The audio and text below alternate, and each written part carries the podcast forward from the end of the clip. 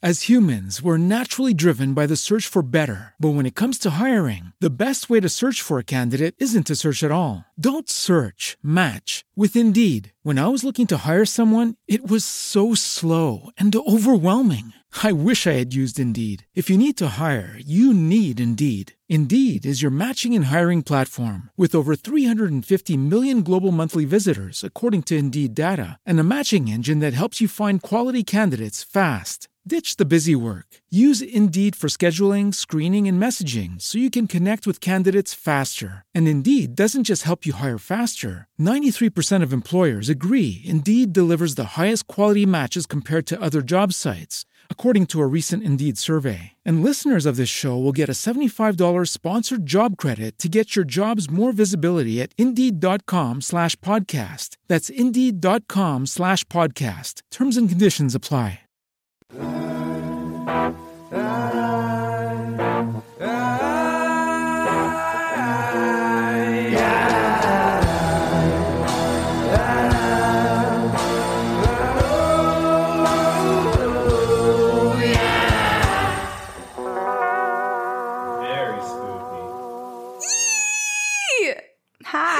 Have okay. Kurt is engaged. I'm a girl. Let's see the beautiful ring. Let us see it. Let us see it in its glory. married. Oh my gosh. Oh my gosh. This is on Ah. video. So, well, okay. This is what's funny. Well, I don't even know where to begin. Ah, I'm Um, so this excited. is two girls, one ghost. Oh, hi. Two girls. How about that? And we are your ghostesses. That is newly engaged Corinne. Oh my gosh. And I'm Sabrina. And I'm, oh, I truly have been waiting. I know some details and I know some secret details from before because I knew when it was going to happen. But I have been I waiting. did. I didn't know anything. I, even our listeners had a feeling. That's what's wild to me. It was in the I know. air. But I have been waiting to Well, find Brian out all the also told details. fifty some people. He informed over fifty people that this was happening like a month or two ago. I was And DMing no him. one spilled the beans. And I was so nervous that you were going to see it. And you also use his phone Yes. during green room or during campfire I stories. use his phone. I use his phone every single Tuesday for Oh campfire stories, and he said he was shitting himself every single Tuesday. Which, in hindsight, I probably should have known something was up because normally he would just like hand me his phone and I would like log in and do the whole Mhm. thing. But actually, for the past like month, he would pull up campfire stories and then just Oh hand me it already in the Ah! app. And I was like, okay, or Spotify Live. Yeah, I did not know. Okay, tell which us is like impossible to surprise me. Yeah, it is. Well, I will start with this. Okay. I didn't not know that the proposal was coming. Right. Because in January, we talked about the desire to get married. And he said, Will you tell me what you want for a ring? And so then three days later, I sat him down and presented a 30 minute long, eight page PowerPoint presentation on what I wanted for a ring. Which I have seen everyone and it is beautiful. If anyone ever needs a There's PowerPoint. like, yeah, uh, a this, for not rings? that. Yeah. A yes and a no. And it was Yeah, so there's specific. Like do uh-huh. and do not. And like you had picture examples of what you don't like and what you do like. Oh my gosh, you are Well, I didn't think that I was going to have to get that specific. I mean, I knew what I Yeah. wanted, but I thought like, oh, I'll just send him a couple pictures. And then I talked to our friend Jordan, who like knew so much about diamonds and settings and rings and claws and the shape of the basket. And, and I was like, oh my God, I'm like really underprepared. So I did like a shit ton of research over a couple days. And then I went into one place because I was like, oh, I want to get size. Yeah. And they were trying to swindle me into all these other things. And then these poor guys that were like next to me, obviously trying to purchase rings for their significant others, they were also, yeah, they were also getting like Swindled. pushed into Yeah. other things. So I was like, oh, I can't just give this like basic sort of outline. Yeah. I have to be really specific with what I don't want because they pitch certain places pitch things as like an upgrade. Right, right. So I was like, I don't want Brian to And go. poor men who "Oh, are just, like, excited for the better thing. Yeah, who are excited to get Right. something for their girlfriends. And then these businesses, which the wedding industry, I love it, but they just take advantage of people. Right. I agree. Yeah. Yeah. I mean, it's an easy, it's an easy industry to take mm, advantage. Of. Unless you're in. Corinne. But anyway, because all that being said you was- will not let them. I knew what the fuck I wanted, and he got it for me. And it is beautiful. yes. And then for the proposal, I actually asked Brian. I was like, "Do you want to be on the podcast?" I was like, "Do you want to just say the word hi?" Because he's like shy. And he was like, got really nervous. And I was like, it's okay. It's okay. You don't have to do it. It's fine. It's fine. Don't worry about it. Meanwhile, Nick is like itching every five minutes to be on the podcast. He's like, can I come on? Can I come on? Can I come on? Like, come on? Nick, yes, you can have your hour. But yeah, so for the proposal, apparently everyone else knew. I did not know Mhm. what was happening. I, people, as so many people were like, did you have any idea it was happening? And I had maybe two minutes before we got, like, we were already walking, Yeah. like two minutes before we were, okay, well, let me start. He said we were going to dinner. Yeah. And he made the dinner reservations five weeks in advance. And everyone was like, why didn't that tip you off? And it is because he does that all the time yeah. He, he there's loves always like, oh, there's a new places. restaurant we should try. Yeah. He's a big foodie. Yeah. So I was like, if he had booked something eight months in advance, I wouldn't have questioned Right. it. Like, it's just normal. Yeah. So then we're go- on our way to dinner. And I here's the first part where I should have known. He came and got me because I was working on podcast stuff and it was like it's like 4:45 Friday and he tapped me and he was like, I think you should start getting ready soon. And I was like, I'm fine. Like we're, we're not leaving. We're just going to ah, dinner. Just like pull away from the computer. Like, yeah. So I was like, okay. So I went and got ready. And then on our way, I said, wow, it's so nice out. and he said, oh, should we take the long way? And the long way is a loop that we already walk Oh like every other day. So it wasn't out of the ordinary. Right. But I also did think to myself, we'll probably be late, which is, does he know that? Because he's very punctual. Right. And then I think I started to like really kind of figure it out. But I, w- I was also telling myself, like, don't be disappointed if, If it you're reading doesn't, into yeah. things and it doesn't Yeah. happen. But on our way, he goes, okay, we're walking, we're outside, we are on our way to dinner. Like, it was like an internal monologue that accidentally came out. Oh, he said it to like kind of self-soothe and talk to himself. Yeah, and I was like, okay, like I'm also here walking on our way to dinner. I know what we're doing. Like, not sure why this oh is happening oh my gosh. Yeah. And then he pulls me into the park, which if anyone's familiar with Boston or the North End or the Freedom Trail, it was the the park with Paul Revere statue right there. Mhm. And he pulls me into the park. There's no one in the park. Sabrina, normally th- there's a million people in this park because Yeah. it's it's like a historic walk. right. And the North End's super popular and it was a Friday like at like 6:30. And a nice night. Yeah. And so yes, yeah, and he like pulls me into the park and I immediately know something. I I know what's happening cuz that was like I was like, "Oh my god, Brian. Oh my god." And I start doing that. And then there's no one in the park except for two people who are reading the plaque on oh Star- Oh my Revere's gosh. statue and he Sabrina, he like drags me. He's backing up. He's like 10 inches from them. And I'm pulling him the other way. And I'm like trying not to ruin the moment. But I, and then finally I go, Brian, there's people behind you. And he goes, don't worry about the people. And I was like, I'm kind of worried about the people. Like, just, let's, Like, you're just getting so close our- to them. To our right. He was getting way too close. And then they turn around and he'd hired photographers. But I didn't know that. I thought he was just like trying Oh. to back up and have a, our proposal like awkwardly right next to These random other people. in this like 200 yard vicinity. Needs an audience. But yeah, I was shocked. Yeah, and then he he had planned for our families to Oh be at dinner. gosh. So what I didn't know was that like they were all there. And then Sabrina, you had made a video with the, some of our friends from LA, Mhm. which I'll send you pictures because the photographers captured pictures when he like Oh, showed me the video, and I, oh. I was like this, and then I was like this. it was ugly crying. Oh my Oh god, I'm gonna cry right gosh. now. My favorite part is that you thought something was wrong with your family because they had all turned their locations off on Find My Friends, and you thought that you needed to send in Yes. like police to find them. Yes, yes, that is. Yes.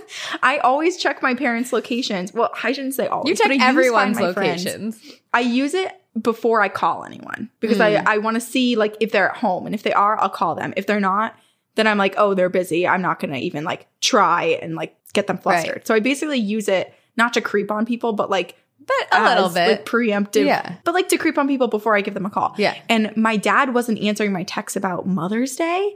And then my brother was like kind of answering them a little bit, but like I hadn't heard from him for a few hours. Uh-huh. So then I went on Find My Friends to see where they were, to see if they like, cause, cause also my brother moved to Texas this weekend. So it was a really big, a really big like thing Yeah. for our family. There was a lot going on. And I was like, oh shit, maybe they're already on the plane. Maybe they're already like, did I miss like him, his Right. departure? Cause I knew it was this weekend, but I forgot what day it was. So I look on Find My Friends their three locations are turned off my mom my dad and my brother but luckily our friends jordan and nikita they were also turned off so i was like maybe it's a glitch but also i think my family's getting murdered i was like who why would all of their locations be off like someone threw their phones into a ditch they're getting murdered Oh and my so as i was getting ready for dinner i, I kept going like trying to calm myself down And I was like, okay, I'll give it like one more hour. And if I don't hear from one of them, then I'm calling the police to do a welfare check. You're my and then brother emergency texted me. I looked at his fine, My Friends.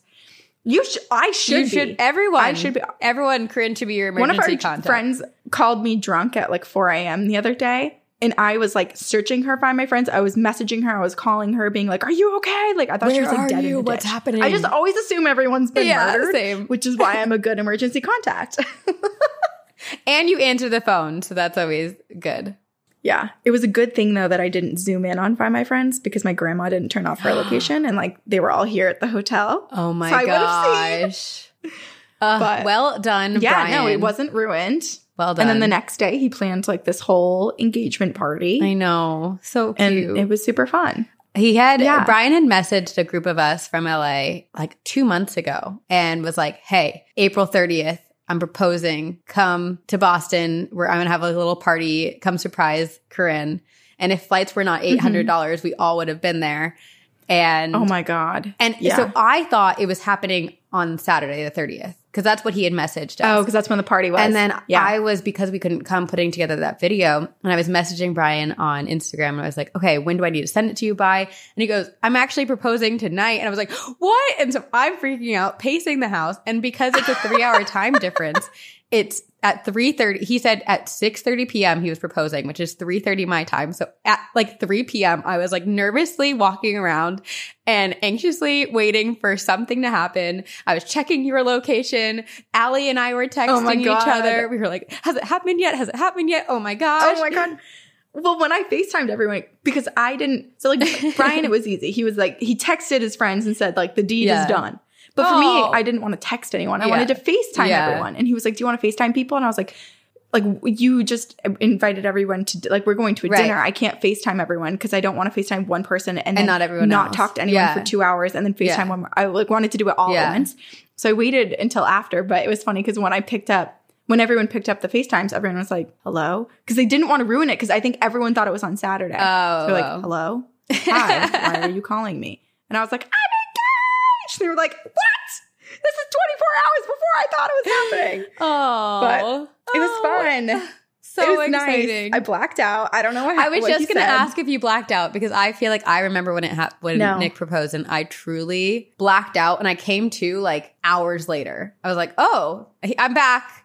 Yeah. This really happened. It's happening. You're getting I feel like that happens to so many people. You're getting married. I asked him though, I said, Did you even ask me to did you say will you marry me? And he was a little offended. He was like, Yes. Of course. He probably had I a whole thing out. planned. He'd probably be Yeah. blacked out too. I mean, that's a a big Yeah. moment. He had a lot of um lies and excuses ready if I hadn't just like gone with the flow that Mm. night. Like if I'd been like, no, let's actually just walk straight there. He had like all of these pre-planned things that. as to why we had to go the long way. But I was like, wow, it's so beautiful out. Yeah, let's walk a little longer.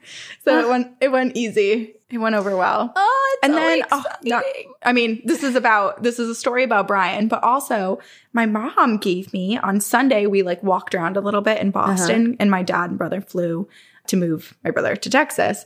But my mom gave me look. It's this. I'm gonna go away from the microphone Okay, for a second, but this is gonna be on YouTube, so I'm gonna go closer to the camera. It's a little heart gold Oh, necklace it's with a so diamond in it, and it's. I put it on another chain with another necklace because I don't. She didn't have a chain for it. Oh. But this is the first diamond that my dad ever gave my mom. And she gave it to me. And I bawled my eyes out. Isn't that so nice? I'm gonna cry. Oh my god, I've been crying. Yeah. There's a yeah, it was very sweet. Oh, So- love is in the air. And then Yeah. I- it's funny because I posted on Instagram and I immediately text Corinne and I said, get ready for all the men to unfollow you. Because when people get engaged, two girls, one ghost listeners get their hearts broken and unfollow us on Instagram. I think you had a much more significant ch- I don't want to make you feel bad. I gained followers. I looked because you had said something to it, and I was like, I'm gonna like mark oh what, what I'm at right now. I'm mad. But here's my theory, Sabrina. I think it's because women love you. And I think we have a lot more female listeners. Oh, so they got so I mad think there was I a larger chunk. I think there was a much larger chunk of women whose hearts were broken that you were off the Ah, market. man. I think, all right, well, now I'm mad. Now I'm mad. I'm so sorry. To all of you Like, out there, Sabrina, to all of you who unfollowed me when I got engaged, what the heck? follow her back. What the heck? What the heck? Follow her back. Ugh. That's okay. But you did break some hearts. It's fine. We had some um, comments of people being like, "Not gonna lie, I've had a crush on Corinne for years. This is a bit, this is a bit hard for me to I take." feel the same way about yeah, so many people. Bigfoot, right? Like Bigfoot's probably. I have to really like trying to check myself sometimes when certain celebrities like get in relationships. I'm like, calm down. Like, why are you being? You haven't even like, met me yet. Like, moody- what's going? You're, you're moving Yeah. too fast. Yeah, no, I'm. Yeah, I get like. I mean, Harry Styles. It's a perfect Oh example. gosh. There's nothing wrong with Olivia Wilde, but for some reason, every single time I see her, there's like this like.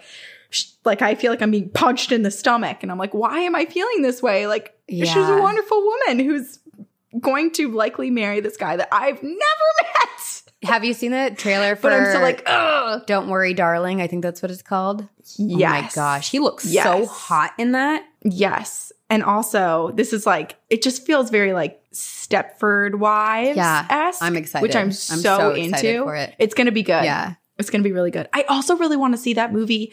Uh, Everyone's been talking about, I'm going to butcher it, but it's like everywhere, Oh my god! all the time. Yes, Everything, everywhere. all everything, time. everywhere, all at once. It is so freaking good. I just saw it. You saw Yeah, it? Yeah i was going to Did talk it destroy about it. you? Everyone's taking videos of them like bawling It's their eyes out. good. after. I was going to talk about it in our um in our in paranormal news episode that we're going to record Oh, after this. Okay, then save it. Okay. We'll we'll do paranormal. It's for. Patreon. So for anyone that doesn't know, for Patreon, we revamped our Patreon. Mm-hmm. We have good things. We have, no, we have terrible things coming to Patreon. So sorry. things. Terrible, terrible things. It's going to be awful for everyone involved. You're going to hate it.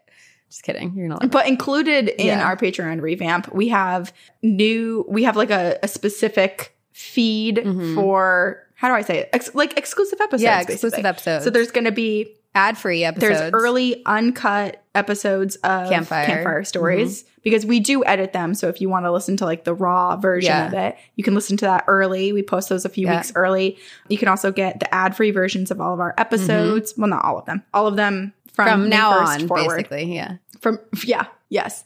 And then also we are doing bi-weekly, so every other week, an in paranormal news where we talk about all the things that we've discovered, all the things that are like In the freshly news. hitting the news. I think I'm also going that to. we've just discovered. I'm just going to talk about to us. books and movies. It basically just random things that come to our mind. We're going to talk about that we don't have enough time to Yeah. talk about on the podcast, but we really want to talk about. So it's just like extra, Right.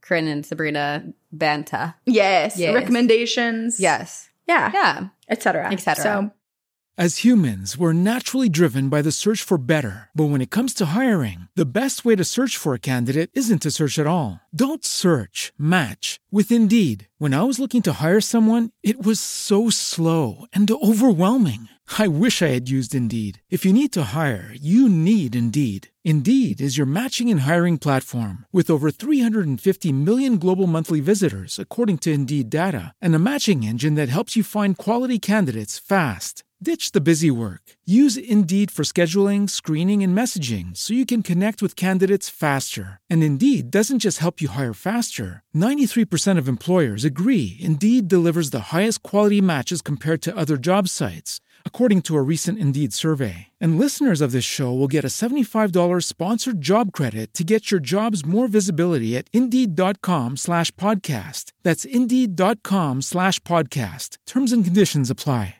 We are. I'm excited. We always are. We're always excited. when are, when's the last time we've ever said I'm not excited about this? Never.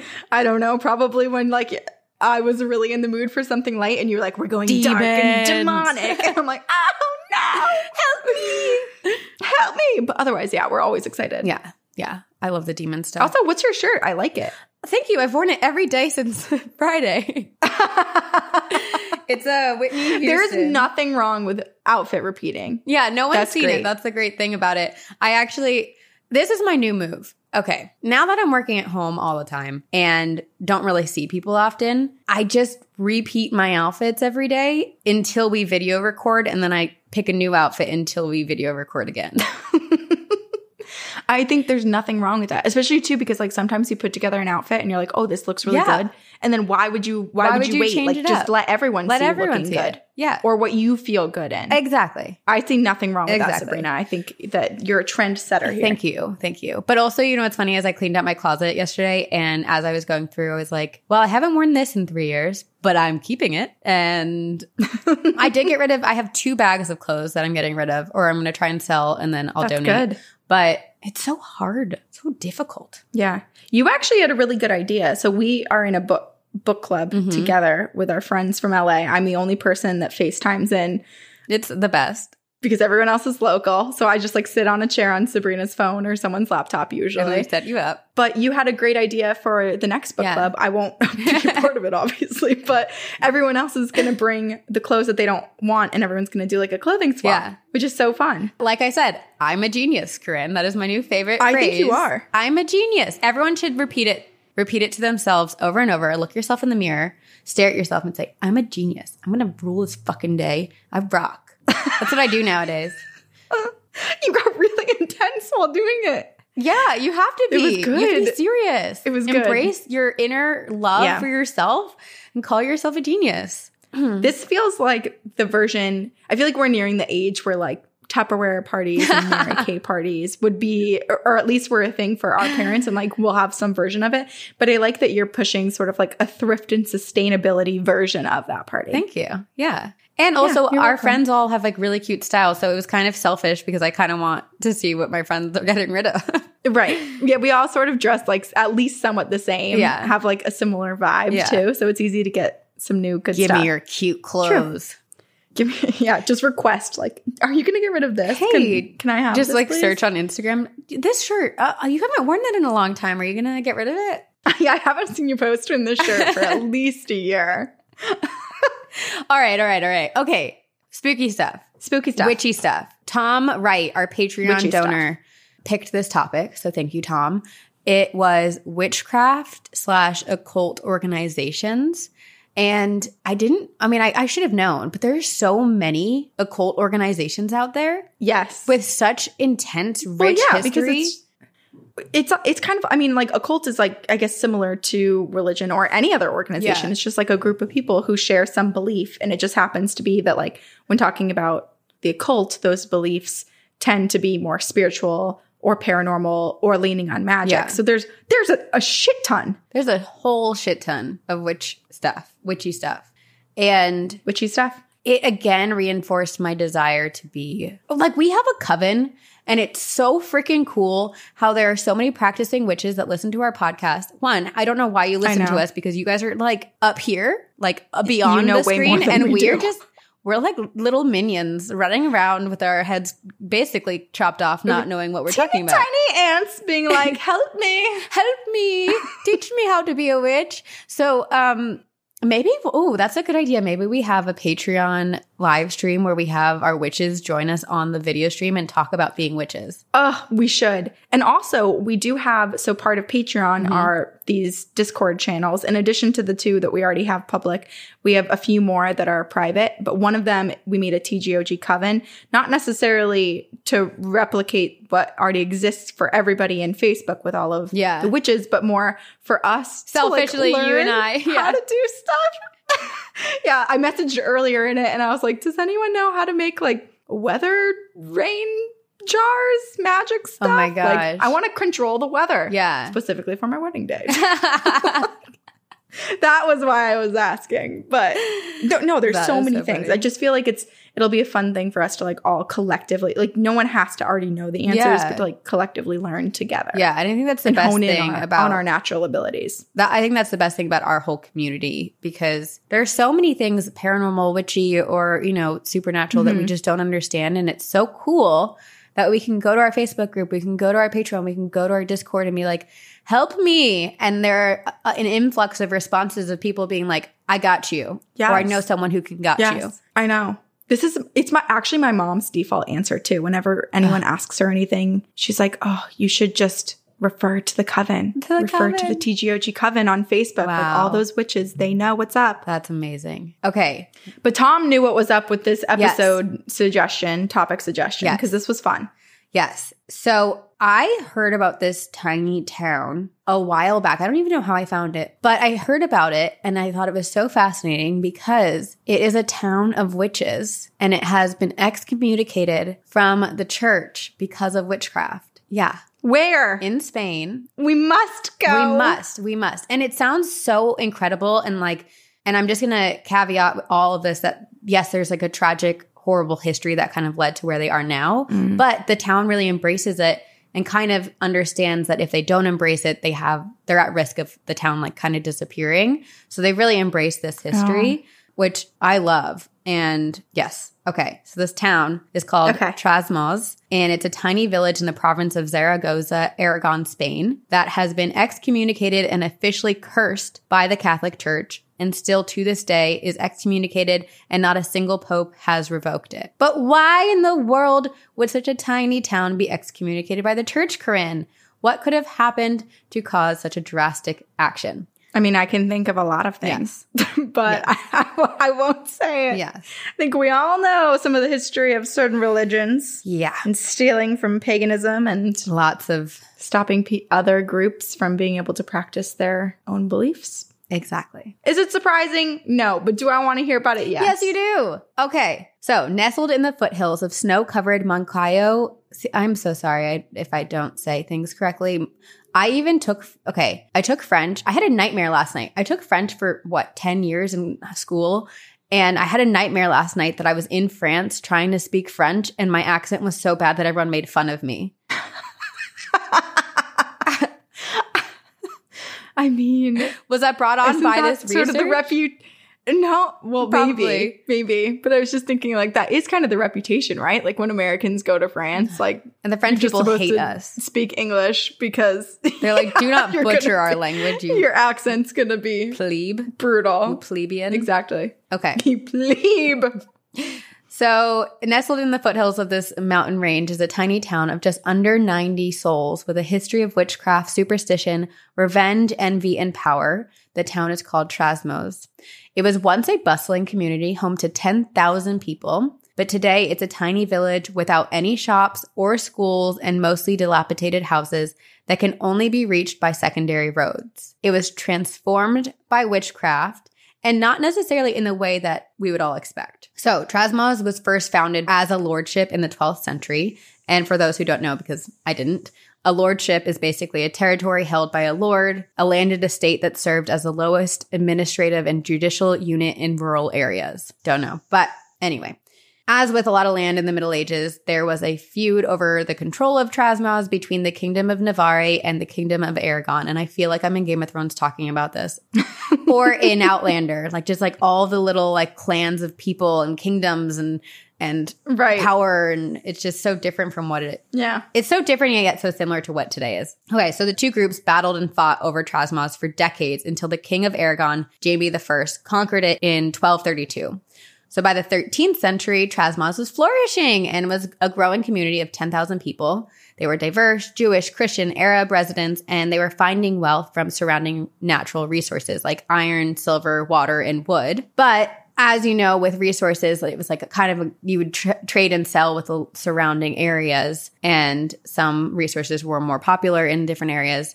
And like with many other villages and towns, at the top of the hill of Trasmoz was an omnipresent, overbearing stone castle called Castillo de Trasmoz, Castle of Trasmoz. And those who occupied the castle got very greedy. The natural resources were not enough for them. They wanted more, more wealth, more power, more control. So they began forging fake currency in the castle. And forging fake currency is a loud ordeal. And so to prevent those beyond the castle walls from investigating what they were doing, they began to spread rumors that the castle was full of witches and wizards who were casting spells and making potions overnight. So they I started mean, the that would rumors. make me want to go there more. I- right. But I think it was like instilling fear a little bit and saying there are these magic people at work here. Do not come bother them. Which, which is hmm. one. I mean, of all the rumors you could spread about yourself, that feels maybe not the most wise. But they did it.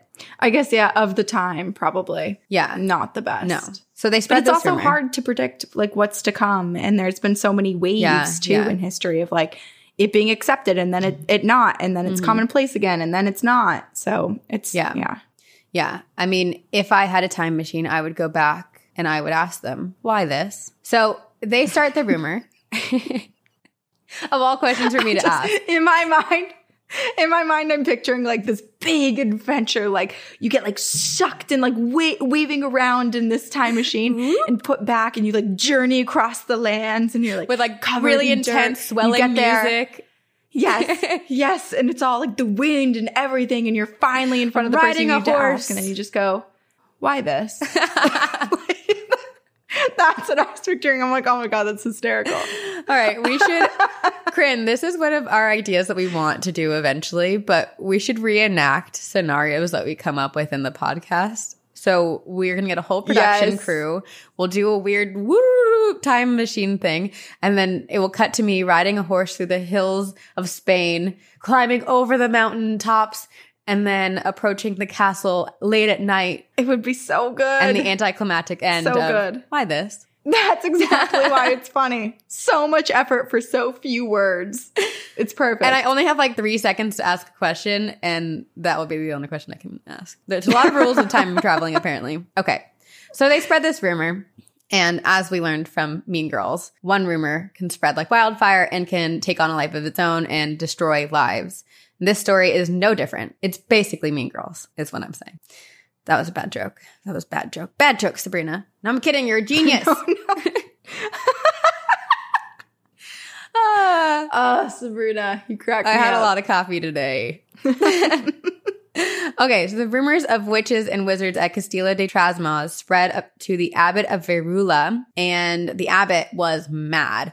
So, because at this time, Trasmoz was not part of the Catholic Church, and meaning they didn't pay dues to the Verula monastery. So the abbot hears of these witches' rumors and is like, oh my gosh, this is my chance to basically get them to pay fines. So he uses it Oh. to excommunicate all of Trasmoz and punish them for practicing witchcraft. So the abbot hears about the witchcraft and uses it to excommunicate all of Trasmoz and punish them for practicing witchcraft. But naturally, the residents of Trasmoz are like, what the heck? We refuse to pay any of these fines and we're not going to repent like you want us to because we don't believe in your church. We don't want to be a part of it anyway. And so they're defying the Catholic Church. And then Verula, just, they start stealing water from Trasmoz, taking away their resources. And everyone's like all up in arms. Literally, they take up weapons. They're ready for civil war. They're about to fight until King Ferdinand intervenes and is like, no, no, no, no. Trasmoz is actually in the right. Verula, you are being way too dramatic. Chill. But the Catholic, but the Catholic Church, that's my interpretation, of course. But the Catholic Church was feeling Yeah, I'm just again, I'm picturing like a big scroll being opened, and it's just like chill. chill. it's like the people like ride the horses to go to the trumpets. And they pull out the scroll. yeah, chill. Your royal honor has given you the message that reads chill. chill. Oh, I'm so historically accurate with my verbiage.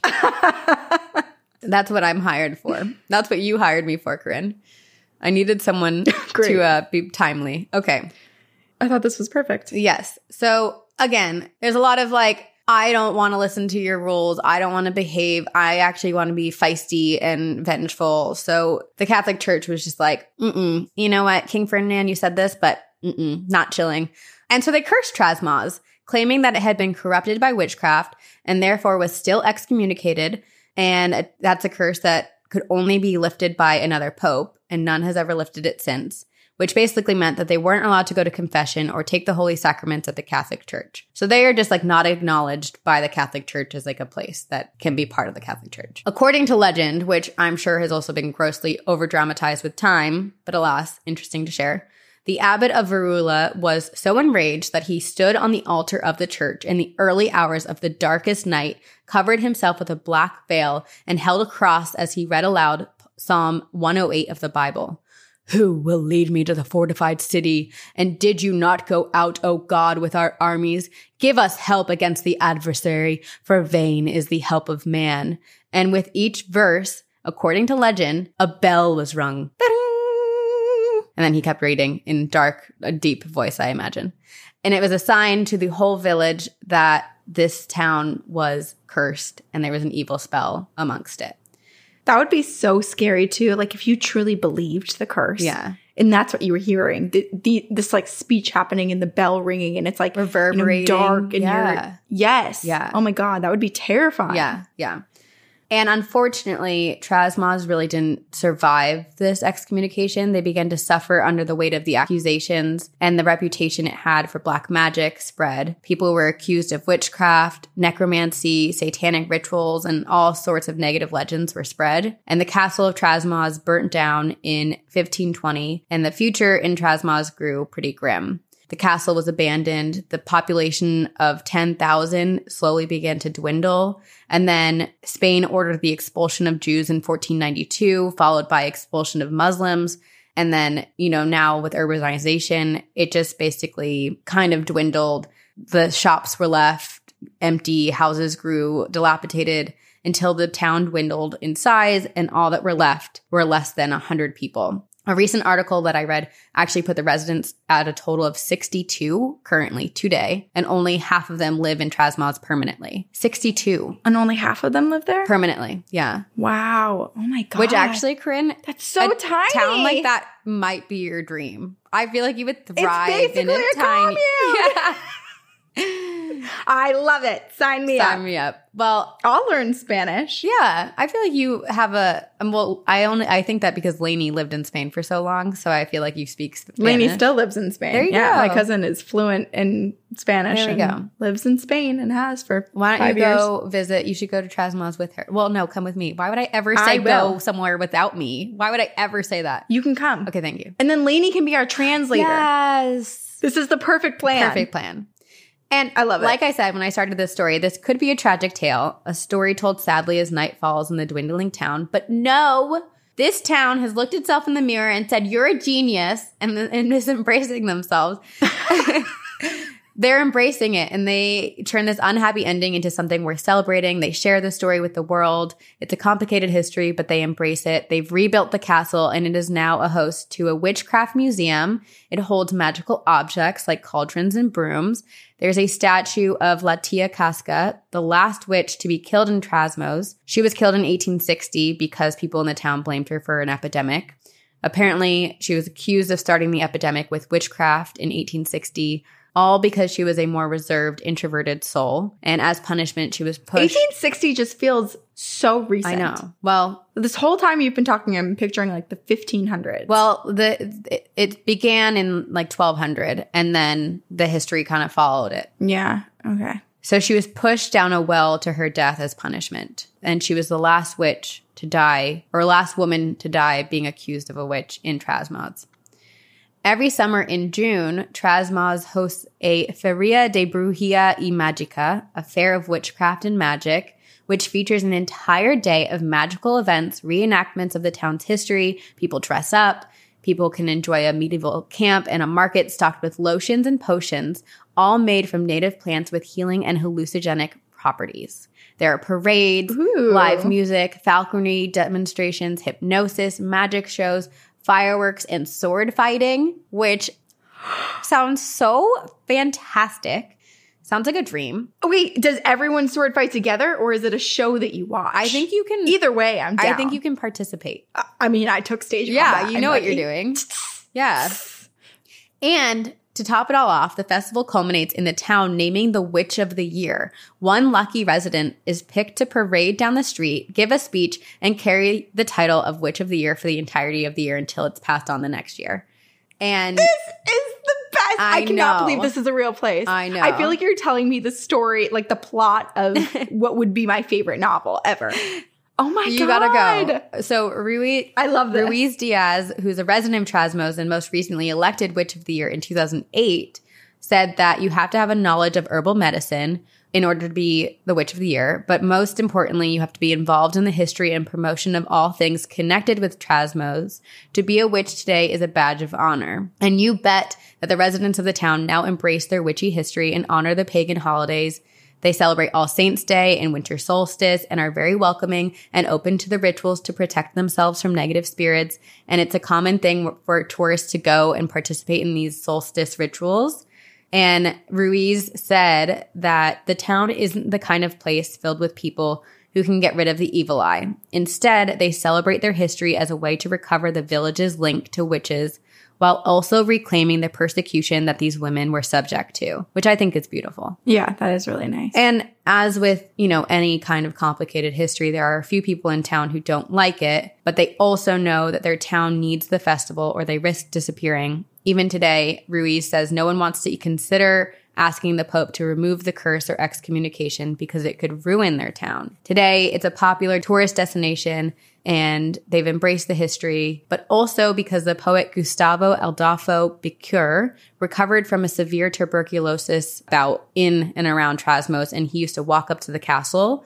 And so he would write in, in his poetry about Trasmoz and romanticized it but also possibly fictionalize it a bit. But people will come to do like the same walk that he walked. Mm. And the best time to visit Trasmoz is precisely at the end of October or beginning of November during the festival of the Light of the Souls, which honors the dead and proceeds to the collection of pumpkins with the respective decoration workshops. The day usually culminates in the procession of the souls, which draws a path from the village church to the cemetery. That is so cool. And that that is so cool. Wait, we should put this in the sorry, on Discord, Yeah. there's another channel that we have that's a private channel that's called like the TGOG road trip because we've always talked about like oh, going yes. and doing the road a road trip. Mm-hmm. And so in preparation for what will one day be our road trip, uh, we made the Discord channel and I asked earlier today, I was like, are there any aside from like Salem, Massachusetts, Yeah. what would also be a really like great place to visit for like some sort of spooky Ooh. festival? And this, This would would be be, this is like a perfect. thing to add on the list. Yeah, this and then Halloween Town in Oregon. Mhm. And there's another town that does like a big hmm, there's so many. There's so many. Oh, wait, the place in Right.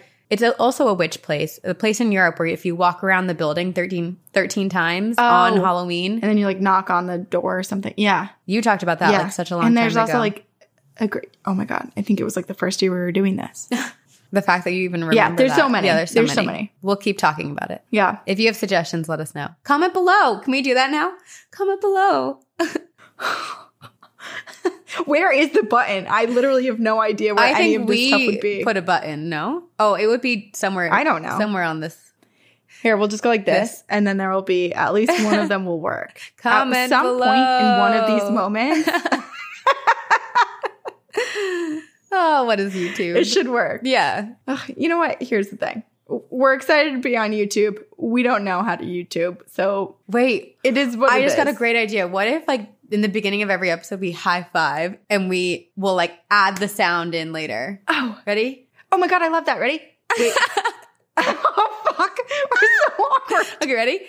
Okay. Well, you, you count. I say nothing. I Okay. just clap. Three, two, one. Wait, why'd you go so slow, Sabrina? I clap goes fast. Okay, we'll go fast. Okay. You're going like this, like we were just touching hands. Okay, ready? Three, Okay. two. Like we go like, Okay. Three, two, wait. oh my god. Okay, ready? Three, two, one. Three, two, Wait, one. I was counting. I give up. I give up. I got impatient. I had to do the three, two, one myself. If, Sorry. if your eight page um, ring PowerPoint didn't tell anything to anyone else, it's about control, baby, control. It's all about control. Moving forward, though, you'll do it in the beginning. The three, two, One. one, and we'll just. Oh wait, where'd my hand go? Why did, why did I do that? Why do I have no spatial awareness? What's happening? Okay. Hey, we haven't done the triangle yet either. Oh. There's a lot happening that is happening on video that I probably won't translate to audio, but but, sorry. Not sorry. Sammy. Not sorry. As humans, we're naturally driven by the search for better. But when it comes to hiring, the best way to search for a candidate isn't to search at all. Don't search, match with Indeed. When I was looking to hire someone, it was so slow and overwhelming. I wish I had used Indeed. If you need to hire, you need Indeed. Indeed is your matching and hiring platform with over 350 million global monthly visitors, according to Indeed data, and a matching engine that helps you find quality candidates fast. Ditch the busy work. Use Indeed for scheduling, screening, and messaging so you can connect with candidates faster. And Indeed doesn't just help you hire faster. 93% of employers agree Indeed delivers the highest quality matches compared to other job sites, according to a recent Indeed survey. And listeners of this show will get a $75 sponsored job credit to get your jobs more visibility at Indeed.com slash podcast. That's Indeed.com slash podcast. Terms and conditions apply. Okay. Okay. Tell me a story, Corinne. I will tell you a story. And it, I mean, while Tom, our Patreon donor, picked this out. I will say, so we post on Patreon and say basically like two weeks ahead of time what the topic will be. Mm-hmm. And sometimes people give us suggestions or then they'll like send us our, their related email or encounter. But Sierra had brought up in Patreon when we posted about this, she said, Have you heard of Linda Green? You should talk about Linda I don't know Linda Green. and that that is what led me to Linda Green and her cult, the Samaritan Foundation. Oh, It is fascinating. okay. Okay. So my resources for this research primarily came from articles written by Jack Helbig, David Ferris, Strange but True, and Strange, Strange, Strange. Strange, strange, there were- strange. I like that name. Strange, strange, strange. I know. I can't even say it three Strange, times fast, strange, strange. Obviously right up our alley. Yeah.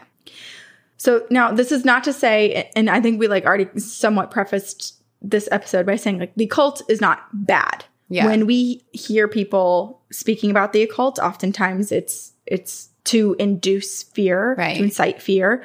And there are many times too where like Sabrina and I, you and I together will be talking about certain haunted places. And part of the reason why it's haunted is like because there were occult practices there Right. and all this stuff. And it's not to say that any of this stuff was bad. It's just meant to say that there was this connection there, Right. that these locations and these people are opening up and there's potential for something darker to take advantage. It's not li- unlike any religion Yeah. or really any belief where you throw your energy towards I was just going to say, like, I feel like with anything in the world, people can take it to a negative extreme, even if the intentions were positive. And it's not to say that every Exactly. every person who practices X, Y, Z religion is a bad person. It's just that there are people who can go either way. It's like when we talk about aliens and cryptids, it's like, well, and ghosts, like Yes. literally anything where it's like, well, sometimes there's good, sometimes there's bad. Yes. And that's just the, The way cosmic of the world. That's just the natural state. Yeah. Exactly. Yeah. Okay. So for the Samaritan Foundation, it was a quasi religious group with which advocated a blend of holistic medicine and new age practices. They studied alien abductions and demonic possession. So it's like, Stop. oh my God. Like we would have signed up. We would've been like, have. oh my God. It- yeah, it sounds so Yeah. great. And I think a lot of other people thought it Yeah. sounded freaking fascinating too. So yeah, you and I would probably join Sabrina. Yeah, I would. Um, but the leader of this, the founder of this foundation, Linda, Linda Green, she seemed to be a bit more troubled with her beliefs. And like many other cult leaders, she spiraled. And Linda believed that she was Christ because she willingly gave her soul so that all of her followers could live. She also relied on a pendulum to answer a lot of her and her followers' mm-hmm. questions, which isn't bad. And, No. and also used it to like, you know, remove evil, you know, find Yeah. energy. Like people use it all the time in like Reiki and chakra energy clearing and whatnot. However, for Linda, it was a little bit different because she believed the barcodes on products were evil. So like this the scanned barcode. Oh. And so her and all of her followers would swing pendulums around the barcodes for anything that they bring bring home Wow. from the grocery store or from wherever. So like there was a lot of these like odd little things. And people Right. got really extreme and super into it and started using the pendulum to like, you know, it was taking over people's lives. I was gonna say that seems very time consuming to do that to everything you bring home. Yes. so what time Yes, period exactly. is this? What where where are we time wise? we are in the 1990s. Well, I guess 1980s bleeding into the Okay, 1990s. okay. Oh, so not too long ago. Not too long ago. I mean, she started. So like the foundation took a little while for for her to actually like full on start it, but Yeah. like she had already been writing and and doing her teachings and everything. And she was, I believe she was. Oh, I'm going to butcher this because I d- totally didn't write it down, but I think she was like she was like a poet and an author, and I think she was like a nurse. Like she had all of these uh, ordinary things. The more you talk about her, that the more I think we might be becoming Linda Green. I freaking hope not, Sabrina. okay. Okay. I mean, this is all to say, I will preface this by saying, I, Linda, I think, very much needed help. Oh, okay. and her family did end up putting her into treatment for Oh, mental good. disorders. And so I think there was a lot of things that went untreated. Yeah, yeah. But that's not to say that's still not an excuse for what happened, nor is it an excuse for the hundreds of people that still followed her. Okay. So there was a lot of people. She just had a lot of persuasion and she really believed the things that she believed. Okay. Okay. Okay. So telephones were also to be avoided as vampires could gain access to them and steal your soul. So if you were a part of this foundation, if you were a follower of the Samaritan Foundation, you needed to communicate either in person, writing a letter, or using a fax machine Wow. because your soul needed to be protected from vampires. She also spoke about spiritual waste and how you could propel this bad waste into celebrities because celebrities are zombies with no oh. souls who feel nothing from the procedure. Oh my god. So you could just toss your spiritual and energetic waste onto them. For example, Rosanna Arquette was a Ray octave zombie, Madonna was a Nephilim zombie, and Bill Clinton was a animal mutant zombie. And there were just like all of these specifications for what types of zombies all of these celebrities were. Okay. So people were like meditating and like pushing their energy. Have you watched What We Do in the Shadows, the TV show? No. Okay, so there's a movie. No. And then I think it's Taika Waititi, I think, or he's acting in it. I don't know. Anyway, but then there's a show and there's a energy vampire that sucks energy away from people. So just being around him, like he gets his, instead of blood sucking, he gets his energy from like sucking energy away from people. So everyone's like really depressed around him. Oh, kind of like a Dementor, or like, uh, oh my gosh, in Halloween Town, Cal- Kalabar's Revenge. Remember, he just like sucks the soul. Oh, Everyone's yeah. like just a zombie yeah, walking zombie around. walking. Yeah, it's kind of like a like shell of themselves. Yeah, yeah. Yeah. I mean, maybe Linda was kind of onto something here. I don't know. Who am I to say?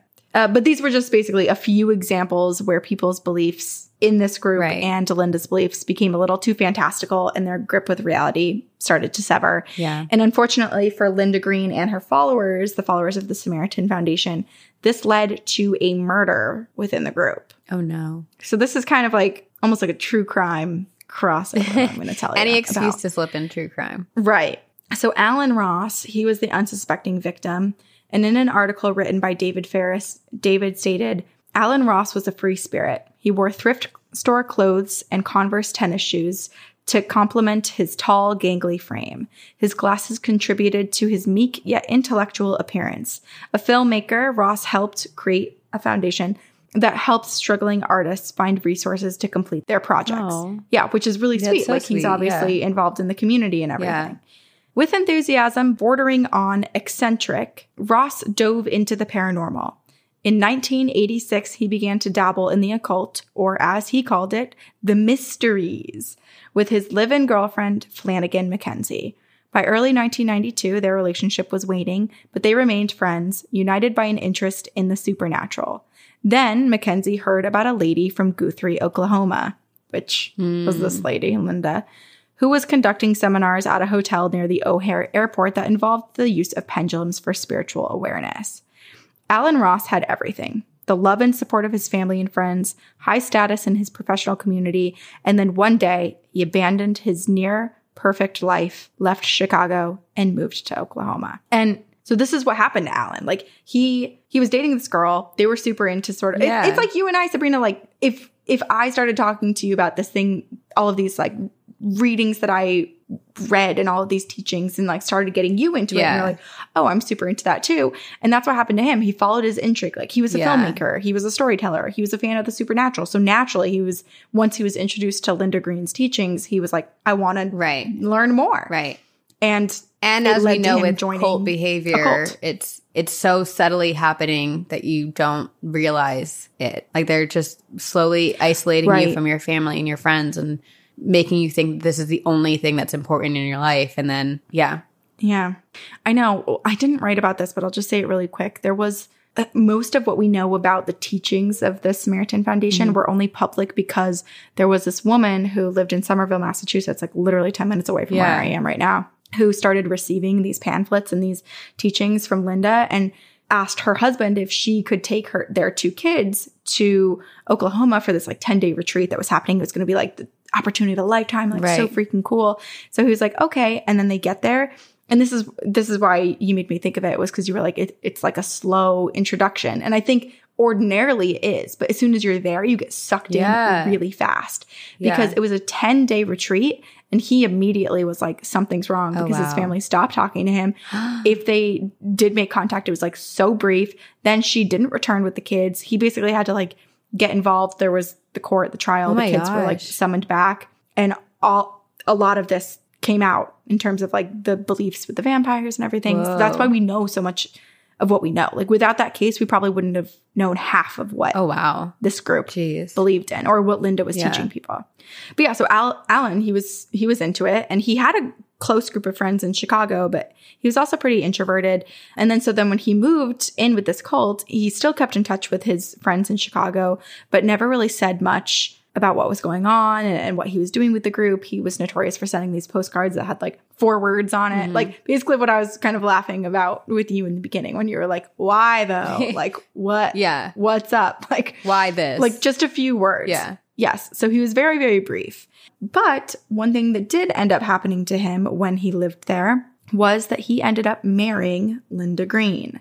And he traveled Oh. with the group per that Linda's is not where I thought this was going. Yeah. So here's a weird detail for you. Okay. So at one of Linda's retreats, before they were married, Alan was a part of this retreat where all of the cup, all of these people of opposite sexes, I think maybe opposite sexes, I mm-hmm. don't really know, but two people at the retreat were paired up together and they were married. So Alan had ended up marrying this woman that he'd only known for three days that was at the retreat. He goes back to Chicago, tells his friends and family, and they're all like, what the fuck? but regardless he's super into it like with cults you can't you can't pull someone back to Right. reality very easily Yeah. so that's what happened to him and then he eventually after that moves full time back to oklahoma and linda then tells her followers that she's sick and in order to be healed this woman this wife of alan and alan need to have sex with each other on top of her on top of linda I'm So they do. I'm just just say you want to have sex with alan like I also just am trying to picture it. Sex on top of her. Th- Yeah, So I she know, just that's what I'm lays trying to there picture too. I flat? like literally, yeah, and just like has him roll. on top. I don't know. I don't know. I don't know who that's And also, more I uncomfortable wanna know, for. like, did this happen in front of everyone else? Was this like a ritual? Like, was this like a sex show? Was it on stage or was this like in private? I need more information. I have so many questions. but we won't get it. I have so many logistical questions. I know. Uh, yeah. Anytime there's more than two, I have a lot of questions. Also, Uh, so okay, I'll move on. My brain is still there. But no, I say will- what you want to say. No, I just, I just, how did people react to that question? How do you ask someone to have sex on top of you? it just, I'm just imagining myself asking someone to have sex on top of me, but not have sex with me. And just, I can't imagine that the response would be positive. Well, it just reminds me of all of those cult documentaries. Like what what was the Wild Wild Country? Yeah, yeah. The Ma Anand Sheila and Yeah. that that whole group. NXIVM, Um, too. It just yeah, yeah, exactly. Yeah. Like people people just look around and no one else thinks it's odd. So then they're like, oh, I guess this is it. Yeah. And just I Like think the first time you let yourself do it, then you're just like, yeah. Exactly. Mhm. Exactly. Okay. So she asks them to have sex on top of her, and they do. And then Linda declares that she has been healed. So the sex worked. And then that she's actually going to take Alan as her husband. So What did Alan's Now Alan- girlfriend or wife think or do? Do we know?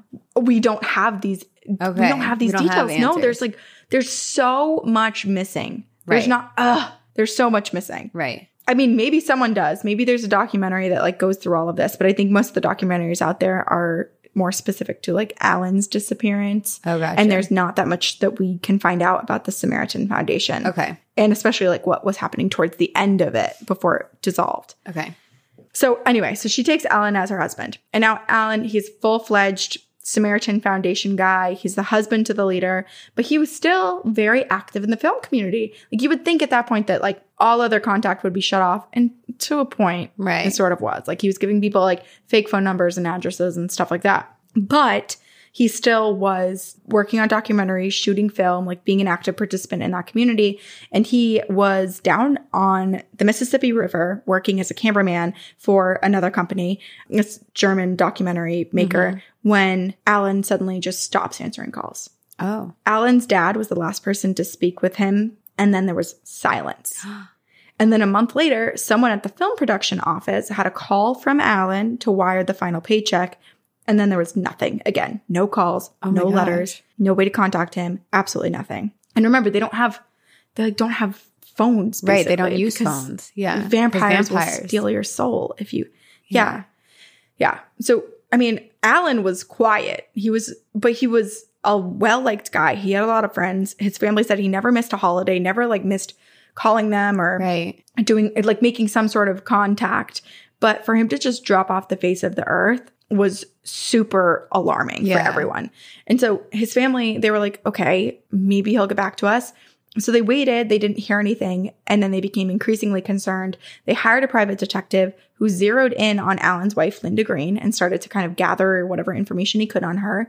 And then Alan's family also consulted two psychics who told them both, both the psychics told them that Alan was alive. One said that he was suffering from like a psychotic break. Another person wow. said that he'd hit and injured his head.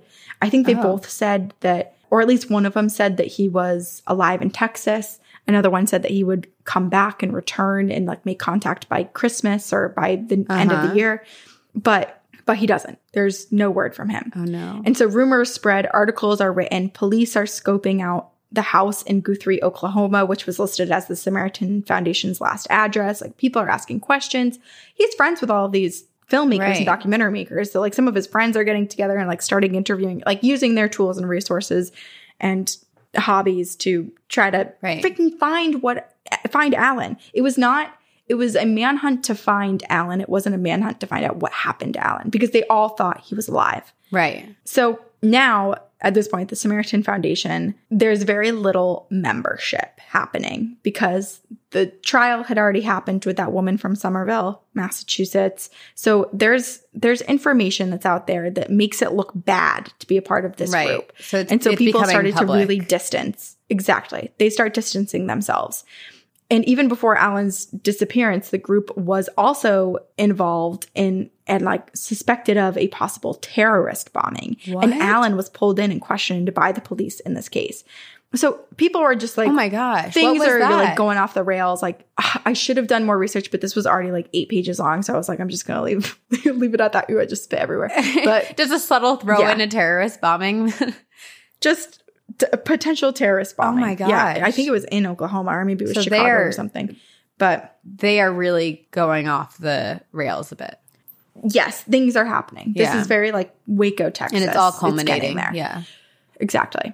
So when Alan disappeared, the Samaritan Foundation, they had just four members. They had Linda Green, who was the leader. They had Alan Ross, who was who's who we're talking about and was her husband.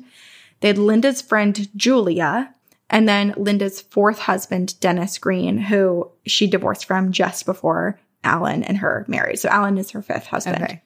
So it all comes out that Dennis, the fourth husband, called Cheyenne police in Wyoming. Not so we're we're not even in Oklahoma anymore. He calls the Cheyenne police and tells them that Linda killed Alan in Cheyenne. So not in their house where they had lived in in Oklahoma, but that she killed Alan and told them where to find Alan's body. And that Julia helped bury him. And while this is happening, Linda is sending faxes to Guthrie's police department, their like local Oklahoma police department, stating that Dennis killed Alan Oh and where to find the body.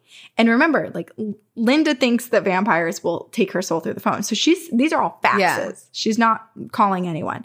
And she's telling them that she's being set up. She's nothing to do with it. It's all Dennis and that his body is not in the house in Guthrie, but instead in a crawl space in another house in Cheyenne, Wyoming.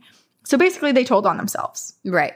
And this was like a year after he disappeared. So There must have been a lot happening. What Between the, the right, like Yeah. something had to have happened for them to just like at the same time. f- turn, on, each, other. Exactly. Yeah. Right. So we don't know exactly what Uh-huh. happened, but the police go to this house, they dig, they find nothing. The case goes cold. Alan's considered missing, not murdered. But then five years later, the police revisit the scene. Like it's about to be officially like cold case, like locked away, not touched again. They go and they revisit the scene and they're examining it.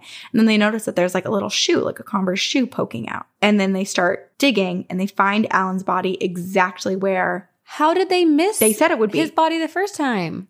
that is the question that everyone keeps asking. How? Everyone is so frustrated. There's all of these journalists that have been following the case since Right. Alan first went missing and were like kind of clued into it. And it's like the biggest thing where they're like, what the hell happened? Like, what is Yeah. their excuse? How did they not? especially if they were told exactly if where, it's exactly where, where they said it was. Yeah. yes, yes, Yeah, that's for them to not do like a little more. Anyway? Yeah. five years later, they Wow. they found his body. So the autopsy discovered or, or found that Alan had been shot twice, once in the head, oh no. and that he was castrated. oh my gosh. Linda was asked again who killed Alan, and she said, the specialist. Shit.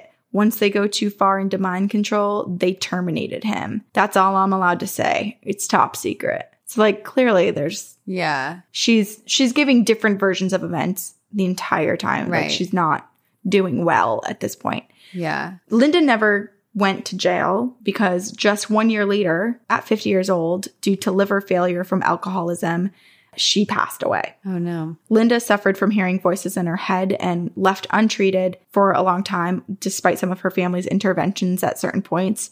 Uh, she tried to drink a lot to try to stop hearing Oh. those voices, which is really, really sad. So sad.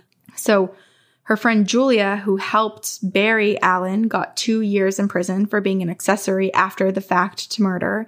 And then Dennis, though there was some evidence suggesting that he was involved, was never tried for anything because there just wasn't enough reliable evidence, Wow. especially because the two witnesses, which were Julia and Linda, definitely were not reliable. Right, right. So obviously, this case is horrible. And what sounded like an amazing foundation, an amazing occult organization Mhm. in the beginning spiraled into something that was like absolutely atrocious. Yeah. People were losing touch, and Alan lost his life because of it. And a lot of other families, similar to any cult, were broken up because that's what it was becoming. Yeah. It was no longer a celebration for everyone and a chance to explore certain things of the world together. It very much became a cult where, like again, like you were saying, Sabrina, you're you're taken from your family and Yeah. you're yeah, like your ties are severed and you're encouraged to basically Yeah.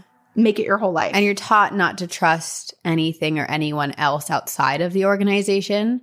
So you have it, it's kind of like the unreliable narrator of, uh, in your life. It's like someone's telling you Mhm. that everything else in your life is like a lie, and so you don't know what to Right. believe, and you can only believe that one person. Exactly. And I think Linda was very persuasive That's and a lot of people did believe that. So wow. Yeah, the case is horrible. A cult leader suffered greatly in Yeah. her life and then ended up murdering her husband. There's magic, there's mediums, there's so much threaded through this case and this occult organization. But one thing that's very fascinating to me that I want to bring up outside of this actual organization and Alan's murder was that the house where they were originally investigating Alan's disappearance in Mhm. Oklahoma, that house that they had set up shop that the Samaritan Foundation lived in, and all these people came and like it was basically like a just like a drop down house for anyone to come live in, was a house that had a very brutal past and is super haunted. What? So I'm going to tell you just a blurb about this house. Oh my gosh. So this structure in Oklahoma, it was built in 1892, 15 years before Oklahoma became a state, which I was like, 1892? Oklahoma was 1892? a state? Doesn't that seem crazy? It does. I should have it fact-checked It does, but then it also, But- relative to our American history, like I guess that kind of makes sense. Yeah, yeah, because it was only 100 years after After what? the Declaration of oh, oh, oh Independence. oh, yes, yes, yes. history Yeah. is not my forte. After we like started. I do love Didn't history. you watch Hamilton? I did. I learned all history from Hamilton. The I musical. did. I do love history, but I feel like I retain it for a small amount of time, and then and then I take Yeah. up space with TikTok now, Right. Because you've Well, and it's me. it's hard because half of the stuff we learned when we were like in sixth grade, know. and I was like, well, I don't remember those details. I have a lot of other I things to worry like about the way at that, that age. we were taught was just like memorize quickly so you can get a good grade rather than like embrace and really Yep. like retain the information. and exactly, yes, yes, I agree. Yeah. Okay, so before Oklahoma was a state, the structure was built for a to be a prison. So it was this prison. The walls oh. were 18 inches thick with dark limestone and brick walls. It was the first federal prison in the Midwest and supposedly it was inescapable. Referred to by inmates as the Black Jail, this place held 90 prisoners. It had a basement for solitary confinement and it had no insulation for winter, Whoa. no heat relief in the summer. Inmates suffered from dehydration, the flu, respiratory infections, and at least one person died. Whoa. At one point, it housed famous Wild West criminals Dalton Gang and Bill Doolin, and Bill even managed to escape this unescapable. I think there was like 14 people that escaped. Right. So not really. I feel like every but every like big prison's like we are unescapable. Right. Well, don't they hire? I swear, I watched a video years ago of this guy whose job is literally to be put in prison, There's and a none of the guards or inmates. There's a movie like about that. it was. Did I just watch the movie? You may have think it was watched or or the trailer or like I'm remembering it as being real. I mean, Or, like, maybe it's his entire job. a real thing. Yeah, to to try yeah, to break where like out. Mm-hmm. he has to test out the security of the prison. Okay, maybe it was just a movie. but, But I believe that that's a think that job. that's a true job. I believe it. That would be cool. Yeah, that would. be cool. I believe cool. it too. It's like an escape I mean, room. yeah. Why wouldn't it? Especially after that movie came out. If it wasn't a job, make it a job. That's a good Fine, idea. Idea. Fine, Corinne. A new a new uh, avenue for you and I to to explore. If the CIA won't take us, then we need to escape prison. I would not do well. I would not prison, Let me tell you that. No. no. Okay, so this jail, once it is eventually closed, it's abandoned, and then it reopens sometime later as the Nazarene Church before they left, abandoned this place again, and then eventually is purchased by Linda Green and the Samaritan Foundation. So the mater- Samaritans who killed Alan Ross, I guess, uh, they lived in this building, and this building had already seen a ton of struggling and desperate people, illnesses and disease and death, which is why I feel like it's no surprise that things started to spiral for them all there. Is there are there photos uh, of this it's place? haunted. Because I'm so I could definitely curious post them up. what it looked like between the transitions, like a prison to a church to a home. Those are all very different. Oh, like I'm curious what it looked like Okay. when they lived there. yeah. Here, let me show you a picture. Okay. This is so it's in Guthrie, Oklahoma, or Guthrie. I'm not really sure how to say it, but I guess it kind of makes sense, like based on how the structure. Wait, let me turn up. I'm not making the same mistake I did last time, where you were like your brightness. I can't see. So here, Oh. Oh, okay. I could see. Okay. so it's big enough. Yeah, it's pretty big. Uh, like I feel like it could even be like a school. It does. Like it could yeah. be. It's one of those things where it could basically be anything. Yeah. It's set up so that it. Yeah, it's just like a giant rectangular brick building. Yeah. I mean, it only housed 90 people too when it was a prison. Right. So I guess it makes sense. I guess I'm picturing because you said at the end of the Samaritan group, it was like four people, really. So I'm imagining four people living in there. I'm like, that's massive. But at Mm-hmm. Yeah. some point, it was much bigger. Yeah, I don't know if they right. I assume they still lived there because I know the phone calls. I mean, Linda was contacting that local Yeah. police department while Dennis was contacting the police department of the place they actually like buried, killed, and Yeah. buried Alan in. So it, it's all spaced out, and there's not a ton of answers because again, like Linda passed away and she wasn't able to give an accurate account. Right. And then there was a lot of finger pointing from the other two involved Right. too. So And probably a lot of like self protection finger pointing. So it's like the narrative isn't actually Exactly. true. Yeah. Right. Okay, so this two story building, it rattles with the sound of metal doors slamming shut, which, by the way, there's only one metal door left in the whole building on the oh. property today. And then the basement, the hallways, and the first floor are accustomed to phantom disembodied voices drifting through. And the illnesses that once overtook the prison left a lasting stain as you can hear coughing inside oh, of no. old cells. Children are also heard playing outside of it, which maybe could have been, I don't know, like a residual haunting of From the church. the Samaritan Foundation when oh, yeah. they were there, because there were like, I think like Kids. 12 kids at one point. What is it Or the church, What is when- it now? I think it's just abandoned. Oh, I'm not sure. That's a great question. I we don't know. find out. Yes. Yeah. You're asking me a lot of questions I don't know the answer to this episode. You're That's like, okay. oh my gosh, a terrorist bombing. What happened? I'm like, I don't know. probably should have looked that up. we'll cut know. those There's out. so we'll much cut it going out. on. We'll cut out all my questions. No, no, no. We got to keep. Okay. Keep me accountable. I'll do more research next time. Okay, so while there are clearly many spirits in this space, there are two better known people, two better known spirits who haunt the property. The first is a woman wearing a long patterned dress, a large hat, and white gloves, and she's usually heard singing near the main entrance, but she's oh. also seen around dusk, crossing the street, coming back towards the building, towards the entrance. And witnesses believe that she was once a member of the Nazarene Church Yeah. and that she was there prior to you know the Samaritan Right. Foundation moving in. The second spirit and the most notorious is a man named James Phillips. He was a prisoner when it was a, a prison at the black the black jail, and now James. Well, he's still there, obviously. He's haunting it. But he wasn't in prison just for like a petty crime. I feel like I pictured a lot of people in the Wild West like being in, in jail for stupid ass shit like they are today. But at the same time, I want to also preface this as, as saying that it was the the Wild West, Uh-huh. and there's still people who were falsely convicted and in jail today. So this is kind of reminding me a little bit of um, oh my gosh, what's the old the old Charleston jail? La, Lavinia Fisher? Lavinia Yeah. Fisher. It's it's maybe a poten- Yeah, I, I don't know- really know yeah, he, if he yeah. did it or not. Yeah. So I don't want to speak too rudely about him just in case His crimes were not He was- actually what he, yeah. Exactly. Okay, so he was a prisoner because he was convicted of murdering a local man. James was arrested, he was thrown into jail, and he was the first white man sentenced to be hanged at the jail in the summer of 1907. Wow. And he never really made it to his hanging, to the gallows, to his conviction, because instead he watched from his tiny cell window of solitary confinement as guards constructed the gallows to carry out his sentence later that day. And he collapsed and he died. And coroners concluded that it was due to heart failure, that he died of fright Oh my watching what was. I know it like Oh, made me really sad that does make me to sad. learn that. Yeah.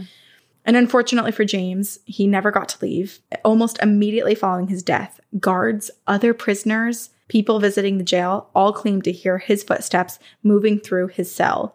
And his spirit still remains on the property. He's seen peering out of the jail cell windows and wandering the halls leading up to the jail. And if you don't see him, you may hear him Oh. Oh no. because he sobs Oh no. in his cell. I know. that breaks my heart. I know. I I have chills like not because of Ugh. ghostly things, but because I yeah. It I hope that that's just so a residual sad. haunting and that his spirit is. I do like that his spirit can wander around. Like he's not stuck and refined to just that space that he was held in. confinement, But but that- at least it didn't seem like that. Yeah, but that he can wander around. And I hope that the crying is just residual and not something that his soul has to keep enduring. Right. Ugh. I know. I don't want anyone to, no matter what people did, with the exception of a couple people in history. I want their them to like find find, some peace. You know? I know. I know. Yeah, or at least get to like try again in your next life. Yeah. Okay, so obviously, to wrap this up, the Samaritan Foundation was surrounded by spirituality, hauntings, and darkness. They lived together in a haunted home. They let themselves get lost in these wondrous and often terrifying ideas. Yeah. And they watched as people abandoned their families to be closer to Linda's teachings. They married fellow Samaritans who knew them for only three days, and they bared witness to Linda's murderous hands. This case is so big. There's so many more details about the Samaritan Foundation and the people who followed it, but not nearly enough time to make it make sense and to truly understand what happened to Alan Ross. Right. But that is the Samaritan Foundation, the murder of Alan Ross, and the cult house, the Black Jail. Wow, so Trifecta. much in one, Corinne. We got cults, I we got true crime, we got ghosts, we got witches, it we got vampires, aliens, everything. Yeah, liter- yeah, everything. Wow. Zombies, Zombies. zombie celebrities. Yeah, Yeah, there was a lot going on. there was. There was, and there was so much more. Like, there's so much more for me to read too, and you can go through like you know all of the court yeah. documents and everything. But I, I yeah, are so complex. This could because- easily, if there anyone else has like a, I was just gonna say, if anyone else has a podcast where they do like really deep dive, like this could be like a five part Oh episode. yeah, I will listen to it. Just this one Let us know if you guys do that Yeah. because we will listen. It's so interesting. I feel like every every organization like this, a cult, whatever it might be, there's so much one unknown, and two, there's so much to be discussed because you know I feel like a lot of them start from a good place, and then it gets complicated, and you know people get Mm-hmm. lost in the idea of power and control and. Yeah. Then they just spin it so out of control, and then it turns into this. It's Right, it's fascinating. It's a fascinating subset It of fascinating. psychology. right. Yeah. Yeah, there's just so there's so many layers and there's like a lot of patterns too that you can discover, but then again it's it's one of those things where I'm like in the right conditions, like I might accidentally find myself in a cult too. You never know. Yeah. Until you live it, you don't you don't know. Right. And I always joke that this is a cult. It's not, but that's also what cult leaders would say it is not. So This isn't a cult. This is- but this is not. a triangle. This is a Bermuda triangle. this is a Bermuda Triangle. We just get lost in we get lost in the fun of ghost stories. Yes, and you, you you can escape it. We're not keeping you here. I mean, you can try to, But we hope you stay. You can try to escape it, but our ghost will follow you and haunt you. We're gonna make it really hard to though.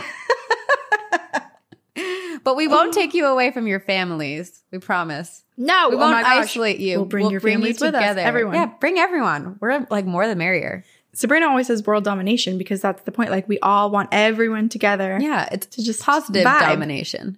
Right. Exactly. Yeah, we want everyone to look in the mirror and say, "You're a genius. Ghosts are real. You're a genius. You're a genius. Ghosts are Ghosts real." are real. Okay, I I have love a listener story from our listener Melissa, and it is called "My Parents Conjured My Guardian and Then Couldn't Put Him Back." Hello, ladies. My name is Melissa, and I started listening to you about a year ago, and I'm not quite yet caught up. You make me look forward to my long work commute. She got lost in the triangle. I have a few crazy stories, but my favorite is the one about how my parents and their witch coven called a spirit to protect me and then screwed up putting him back where they found him. I love everything horror and haunted, which I get from my mother. My parents are Wiccan and also practice witchcraft, so my childhood was filled with a lot of magic and magical creatures, which is the best. I, I'm envious of this childhood. I know. Same. But much to my parents' disappointment, just kidding, I'm their favorite only child. I grew up cranky and skeptical and pretty conservative in my beliefs. I believe fully that us silly humans only understand a tiny fraction of what's out there, but I'm still extremely judgy. Believe none of what you hear and only half of what you see. That being said, I'm pretty sure I have a guardian spirit. So here's the story. I started dating my now husband when we were 15. He always talked about how haunted the woods around his house were, and we had many experiences in those woods, including four separate sightings of Bigfoot. But that's a separate story, which, Melissa, no. we need it. This is this story. Come on. This story is great too, but we do need Melissa's other story. Okay. Yes. One night I was spending the night at his home and I was just drifting off to sleep when I felt my boyfriend get into bed and curl up against my back. He slid his hand up onto my shoulder and squeezed, which woke me up a bit. The grip then tightened and then the fingers felt longer somehow, and I realized the nails were digging into my shoulder and they were sharp. At this point, I am fully awake and panicking. I had no idea what to do since this thing was between me and the door. I was planning my escape when suddenly there was a bright blue flash, like lightning, only it lasted longer and faded very, very slowly. The body behind me was immediately gone, and I felt this really calm and warm feeling. I ran out of the room, and my boyfriend had been downstairs the whole time. He wasn't entirely convinced that I wasn't dreaming, and honestly, neither was I. But a few days later, I told my mom about the experience. When I got to the part where I saw the flash, she stopped me. She looked surprised and asked, Did the light look like lightning, except it was slower? I said, Yes. And she said, Huh, I guess we never did put him back. What? What, mom? What, did you do? She explained to me that when. huh, guess we never did put him back. Huh. She explained to me that when I was younger, I had terrible night terrors. I actually remember these and believe they were actually sleep paralysis. She said I would just wake up screaming every night. My parents were worried that I was being tormented by something evil, so their coven conjured up a spirit to help protect me. The deal was it would help me for a year and then they were to release it. So they decided to conjure a water spirit, which they took from the lake that we lived on. The night terrors did eventually stop, and one year later, the coven got back together to put the spirit back. The only problem was that in their haste to help me, they didn't consider the fact that a year later the lake may be frozen since they did the original conjuring during a fairly warm winter. There they were, a bunch of witches in robes in the middle of the night prepared to do a ritual in the middle of a suburban working class town in the 80s, and one of them had to use his use his ritual axe to chop a hole in the ice. They are lucky they didn't have the police called on them or worse. Anyway, after all that, it turns out they either didn't put him back properly Or he never wanted to leave me anyway. That was the only time I've ever seen him, but who knows? Maybe he is working behind the scenes or has found a new home in the property I live in now, which has two rivers flowing through it. I am also obsessed with water and will jump into any water I come across at any time. I wonder if you have a spirit attached to you for long enough, maybe a little bit of them becomes a part of you. Thanks so much for all you do. You are amazing. Love and light, Melissa. I mean, it sounds like she, uh, like, uh, A I'm dream. flustered. Like, I want a group of witches to summon a water spirit to protect I me. know. I know. Me too. What's the what's the downside of having it just protect you forever? I think they just kind of made a deal with the spirit saying like, "Hey, can you just help Melissa for a year?" But in To not take advantage yeah, of an- the spirit. yeah, which maybe. that makes me think that the spirit actually really likes Melissa and decided to take her on full time. it's like a manager. You've been promoted. yeah. or it reminds me of like I Big Mouth, like a, a hormone monstress. You know, they Yeah. they've just the spirit was like, you know what? I think Melissa needs me by her side. And maybe the spirit wanted, maybe the spirit has freedom, you know, comes and goes and comes to Melissa's aid when Melissa needs him, her, whatever the spirit may be. right. And yeah, just yeah, I guess I'm curious too, like in terms of the process of summoning that spirit, like how you exactly make the deal and can the spirit like do you have to if the if the spirit has the choice basically perhaps to potentially stay with her or with whoever the spirit's been summoned to help do you even have to put them back can they just put themselves back like what is the I what's the practice like what can they do versus what you have to do i have so many Melissa, questions. can we interview your parents? And also, Melissa, are you a part of this coven now? Do you believe fully now? M- Melissa, we need more. right I, growing up with a with your parents being in a coven sounds amazing, and I love that Melissa's. This feels like Sabrina the Teenage Witch, Yeah. doesn't it? Or like the original Sabrina. Yeah, and I love that Melissa's the skeptical one, and she's just like, I grew up with this. I don't know, like I believe in it, but I also don't believe in it, and I'm more skeptical than my parents. Yeah. Oh, I'm not skeptical at Oh, all. I believe. Us, we I fully think you believe. should too, Melissa. But Melissa, we have we have follow up questions. We do. We do. We do. We often do. And we're really envious. yeah. Okay. I have an angelic encounter. And this is from Beatrice, which already is such like a cool witchy vibe name, right? Beatrice, I do love it. I think so. yeah. Hello, Corinne and Sabrina. Hope you're having a sunny, spooky day as always. Firstly, I just want to say that I binge listen to your podcast whenever I can. You guys are so easy to listen to and honestly seem like such good and beautiful people. Oh, that's nice. thank you. I hope we are. I'm writing to you from Switzerland, where I've been living for the past three years and where I've had a handful of weird experiences. Cool. Isn't that where your dad lives? Uh, he lives in Lithuania now, but he was in Switzerland. He, he Oh. was in Zurich. He's all over I mean, the he's place. all over the place. He was in Zurich for a little while. Now he's in Lithuania. Got it. Yeah. Okay. For context, I come from an agnostic family from lovely and sunny Portugal. We're probably cousins. Ah. Honestly, half the time when I say that, we figure out that we are. I might be going to Portugal this summer, so send me your Rex. really? Yeah, after my I mean, sister's uh, wedding. Yeah. Oh, that would be fun. Yeah. Okay, yeah, Beatrice, send send recommendations to Sabrina. When I was a kid, I loved everything supernatural and spooky, as one does, I guess. And I was actually a ghost hunter for like three days before I gave up.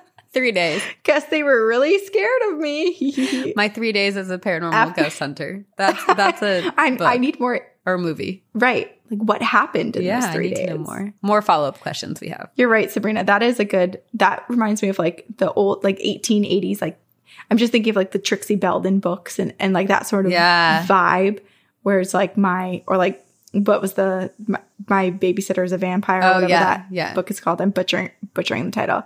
Um, but yeah, that would be a good one. After moving to Switzerland, I started to be even more interested in the spooky stuff. My best friend, who has always been by my side for 24 years now, we're 26 by the way, is a believer and kind of a witch actually. And this became a regular conversation topic between us. So I just dived in and started studying about the occult, gods, demons, angels, spirits, etc., etc. And I was actually a part of an occult school. Don't ask though. I actually loved those people. They were awesome. Okay, but I how do I not want more ask information. Yeah, I want more. I know. She's like, don't ask, ha.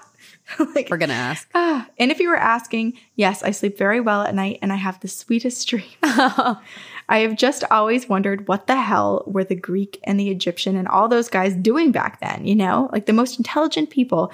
And they truly believed in all of this stuff while creating science and mathematics. So maybe they were really onto something. I think so. In this email, I want to share the most real experience that I've ever had so oh. far. It was a couple of years ago, and I was journaling at night, and some candles and some music were on. At the time, I was especially interested in the Bible and how good and evil is so distorted in it, and how Lucifer's story doesn't really seem to be that well portrayed.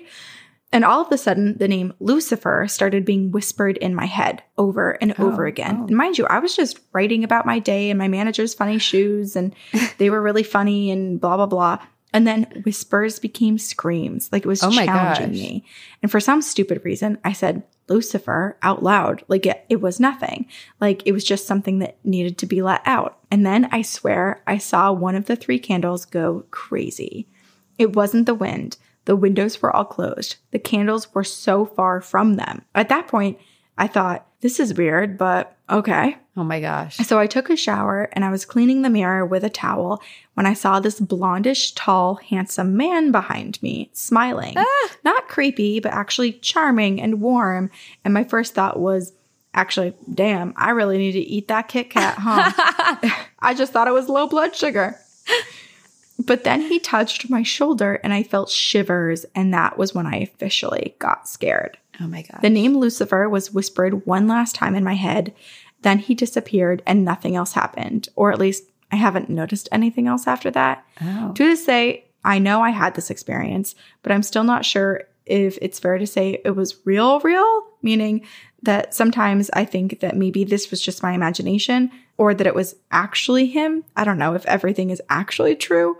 I believe everything we see, dream, feel, etc. is real, but reality is too subjective more than we think. Yeah. I want to thank you for all of your effort and love, everything that you do, and the love you put into this podcast. Love, Beatrice. Of course, Lucifer comes off as hot. I know. What in the Vampire Diaries? Yes. I feel like, but that's like the tactic, right? Similar with kids and, mm-hmm. and like demonic entities appearing as kids. It's trying to get you to trust them, but I don't. I don't know if I trust a hottie. I, I like to look at them. I know. It is interesting too, because like people talk about, you know, like fallen angels and stuff. And I Yeah. think we portray, or so many artists portray angels as these like beautiful creatures. But I've been watching these videos and seeing these drawings that people are making of what angels, like based on the descriptions actually in the Bible of what angels would look like. And they're so scary. Well, okay. Have you like seen? very monsters inc. have you seen Midnight Mass yet? No. Okay, no, no, no. so- I, I will. I will. Well, just this doesn't give away much, but there's what they believe is an angel, and it's a terrifying creature, like really horrific and scary looking. And while it's intimidating, the people believe it's an angel because of the powers it has. But then, is it an angel? That's the question. Got it. But yeah. It. Yeah. It's interesting. But apparently Lucifer is the yeah, like a hot guy. Yeah. I love that. Beatrice is like, I really need to eat that Kit Kat. My blood My God, sugar my must blood be sugar's low. It is also interesting. Yeah, I can't say I would think the same thing. when we because i feel like we often talk you know about the dark things and there's this like temptation to know more about them but then it's also how much of that is just you know normal temptation but also how much of that is they want you to want to know more about them because talking about them gives them power and mm-hmm. And then mm-hmm. yeah like the the voices whispering lucifer's name over and over into beatrice's head is like this we want you to engage with him right. Doesn't it feel very Beetlejuice? Very. Where it's like you just have to say the name. Like you say just have to say, it, say it. yeah And then I don't know what comes of it, yeah given that Beatrice hasn't experienced much more. which is good. Maybe it's just like, hey, I exist and I want you to be aware of it. Right. Or maybe it was, yeah, I mean, I guess she was thinking about how his story felt like maybe unfairly told Yeah. based on all of the research she had done in certain context. Yeah. And maybe it was his way of being like, Thank you. you know, a little hats off. Yeah. Thank you. Thank you. Thanks for, Thanks for believing respecting me. Yeah. me. Yeah. I don't know. I don't either. But Beatrice, let us know if you see Ooh. Hottie McHot Hot Lucifer again. how do you, how do you, Mr. L? Mm, Mr. L. Mm. Come in my mirror. No, don't. Please don't. Please don't. No, No. please, Please don't. We're not trying to summon anybody. We're just Leia trying to protect sit me. peacefully in our homes. We're haunted enough. Yes, Leia will protect me. My big baby. Big old Look how big she is. Big baby. she She so is big. I think now that we record video and people are going to see on YouTube Leia in the videos, they're going to be shocked just how big she is. Eating my hair tie. She's so cute. She is. She's a cutie. I love you. Because in the photos that you post of her, you can't tell because oftentimes you're not in them with her. I'm not holding her. But now you get to Look at her. see She's that she's, yeah, she's like three child. bowling ball Ow! sizes. oh, Leia, Excuse me. no biting. I was just talking about how cute you are. I was the one calling you big, Leia. wait, wait. Fruit fly is here. fruit fly? I haven't seen him in a long time. I wonder if we caught that. He was truly right here. Oh, Oh, hi, fruit fly. no, I've got none. Sven is with us. Well, the candle is almost out, which means This episode is must come to an end. for oh my gosh, it really is to almost end. out. The tiny flickering flame. Wow, that's beautiful. I'll just hold it. Yeah. I'll just hold it here. Well, everyone, we had a lovely afternoon, evening, morning with you, whatever time you are listening. We hope you have a lovely and spooky rest of your life. And if you know anything about witches, or if you were in a cult, or if you know someone who is in a witchy cult, or if you have any paranormal stories or cryptid stories, or basically anything, please email them to us at two girls one ghost podcast at gmail.com. And you can join our Patreon. You can rate and review us on mm-hmm. iTunes. We have merch. We're going to be revamping our merch. Yes. Oh, it just went out. Do you see the candle? It's done. Goodbye. I still see a little ember. Goodbye. No. Yes, we are going to be revamping our merch very shortly. So if there's any merch that you have been itching to grab, any designs, we would Grab encourage you to do so now before they're now. gone. before you get sad. Thank you so much to Aiden Manning and the entire team at Upfire Digital for editing our podcast. And make sure you subscribe to us on YouTube to watch these videos now. You can see Leia. You can see weird hand movements, our high fives that we do across the screen very poorly. Dink, dink. We're just so off right now. we can't do it at the same time.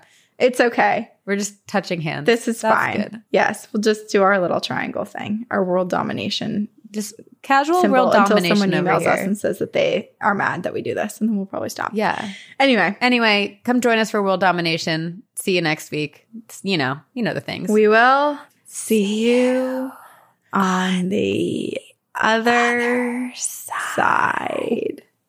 I like how we smile at each other the whole time. Very spooky. As humans, we're naturally driven by the search for better. But when it comes to hiring, the best way to search for a candidate isn't to search at all. Don't search, match with Indeed. When I was looking to hire someone, it was so slow and overwhelming. I wish I had used Indeed. If you need to hire, you need Indeed. Indeed is your matching and hiring platform with over 350 million global monthly visitors, according to Indeed data, and a matching engine that helps you find quality candidates fast. Ditch the busy work. Use Indeed for scheduling, screening, and messaging so you can connect with candidates faster. And Indeed doesn't just help you hire faster. 93% of employers agree Indeed delivers the highest quality matches compared to other job sites, according to a recent Indeed survey. And listeners of this show will get a $75 sponsored job credit to get your jobs more visibility at Indeed.com slash podcast. That's Indeed.com slash podcast. Terms and conditions apply.